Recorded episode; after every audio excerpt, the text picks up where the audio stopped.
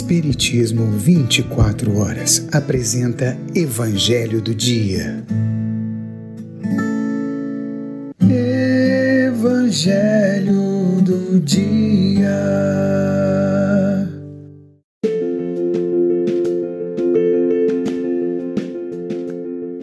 Olá, meus queridos amigos, minhas queridas amigas, meus amados irmãos, minhas amadas irmãs. Sejam mais uma vez muito bem-vindos.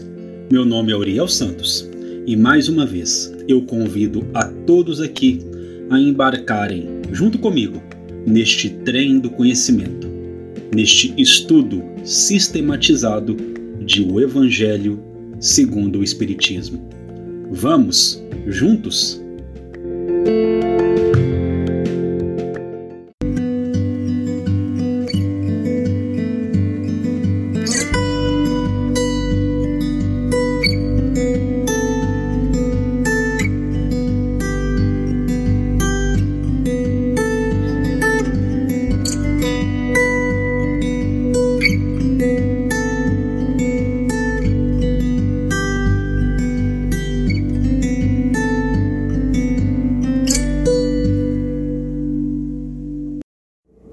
Insigne codificador Allan Kardec começa hoje um novo item na introdução de O Evangelho segundo o Espiritismo.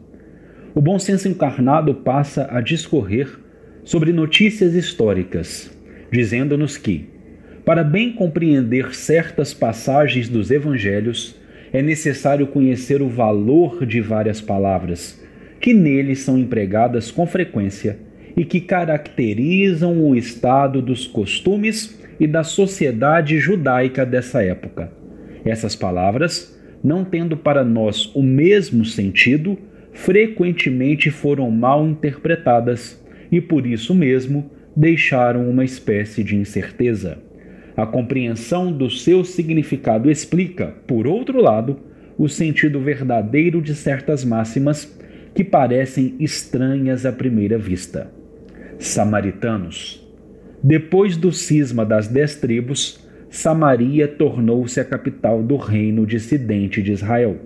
Destruída e reconstruída por várias vezes, ela foi, sob os romanos, a sede da Samaria, uma das quatro divisões da Palestina.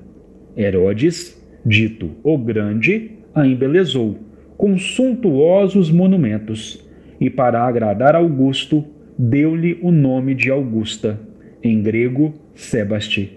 Os samaritanos estiveram quase sempre em guerra com os reis de Judá. Uma aversão profunda, datando da separação, perpetuou-se entre os dois povos, que afastavam todas as relações recíprocas. Os samaritanos, para tornar a cisão ainda mais profunda e não ter que ir a Jerusalém na celebração das festas religiosas, construíram um templo particular e adotaram certas reformas. Eles não admitiam senão o Pentateuco contendo a lei de Moisés, rejeitando todos os livros que lhe foram anexados depois. Seus livros sagrados eram escritos em caracteres hebreus da mais alta antiguidade aos olhos dos judeus ortodoxos, eles eram heréticos e, por isso mesmo, desprezados, anatematizados e perseguidos. O antagonismo das duas nações tinha, pois, por único princípio, a divergência das opiniões religiosas, embora suas crenças tivessem a mesma origem. Eram os protestantes daquela época encontram-se ainda hoje samaritanos em algumas regiões do Levante, particularmente em Napulus e Jaffa. Eles observam a lei de Moisés com mais rigor que os outros judeus e não contraem aliança senão entre eles. Nazarenos. Nome dado, na antiga lei, aos judeus que faziam voto, seja pela vida, seja por um tempo, de conservar uma pureza perfeita. Eles se obrigavam à castidade, à abstinência de álcool e à conservação da sua cabeleira. Sansão, Samuel e João Batista eram nazarenos. Mais tarde, os judeus deram esse nome aos primeiros cristãos, por alusão a Jesus de Nazaré. Este foi também o nome de uma seita herética dos primeiros séculos da era cristã, que, da mesma forma que os ebionitas, dos quais ela adotava certos princípios, misturava as práticas do mosaísmo com os dogmas cristãos. Essa seita desapareceu no quarto século.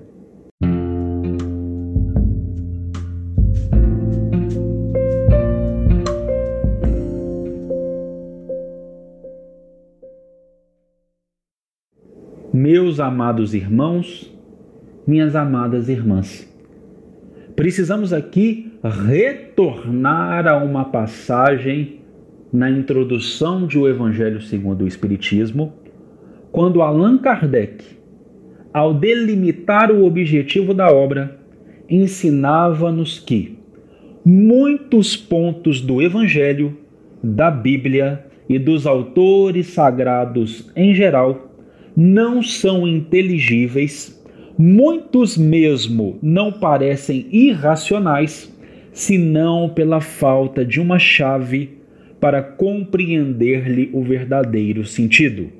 Essa chave está inteiramente no Espiritismo, como já se convenceram aqueles que o estudaram seriamente e como ainda o reconhecerão melhor mais tarde.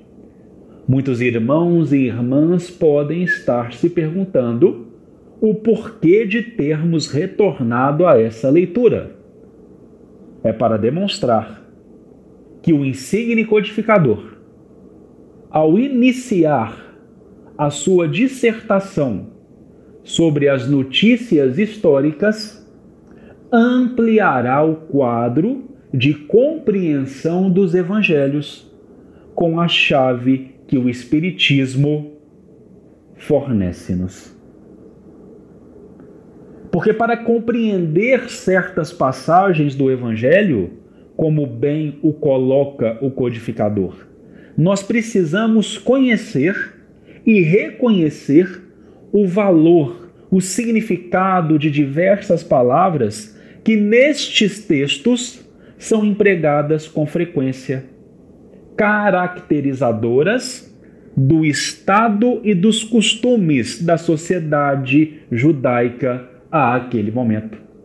Não adianta eu querer ler e interpretar os evangelhos, a notícia divina trazida ao mundo por nosso Senhor Jesus Cristo, tomando como base os princípios e valores que são construídos na sociedade atual eu preciso realizar um exercício de transporte.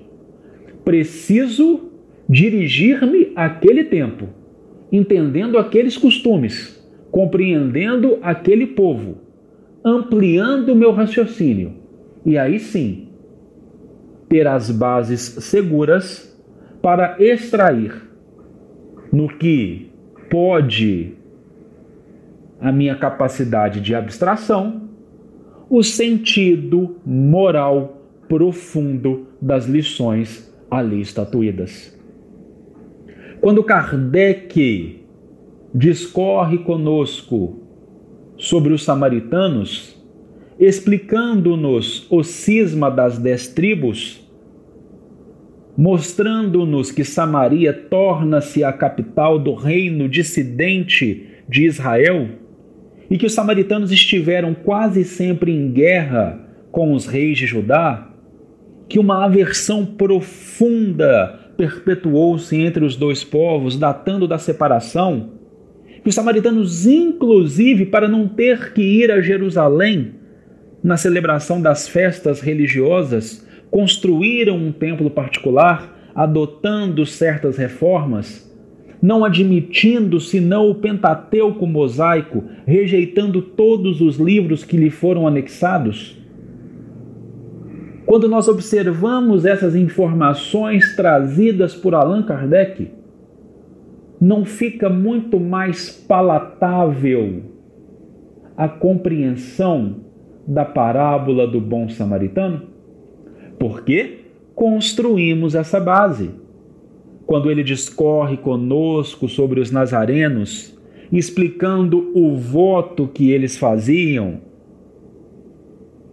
dando-nos exemplos desses judeus,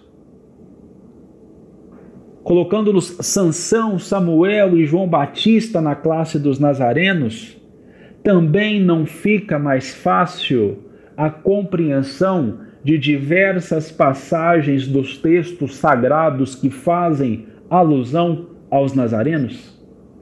Essa é a chave de entendimento que a doutrina espírita nos entrega acerca dos evangelhos.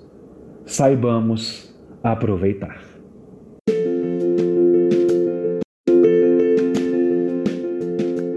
Meus queridos amigos, minhas queridas amigas, meus amados irmãos, minhas amadas irmãs, chegamos ao fim de mais um Evangelho do Dia, de mais um capítulo de nosso estudo sequenciado de O Evangelho segundo o Espiritismo.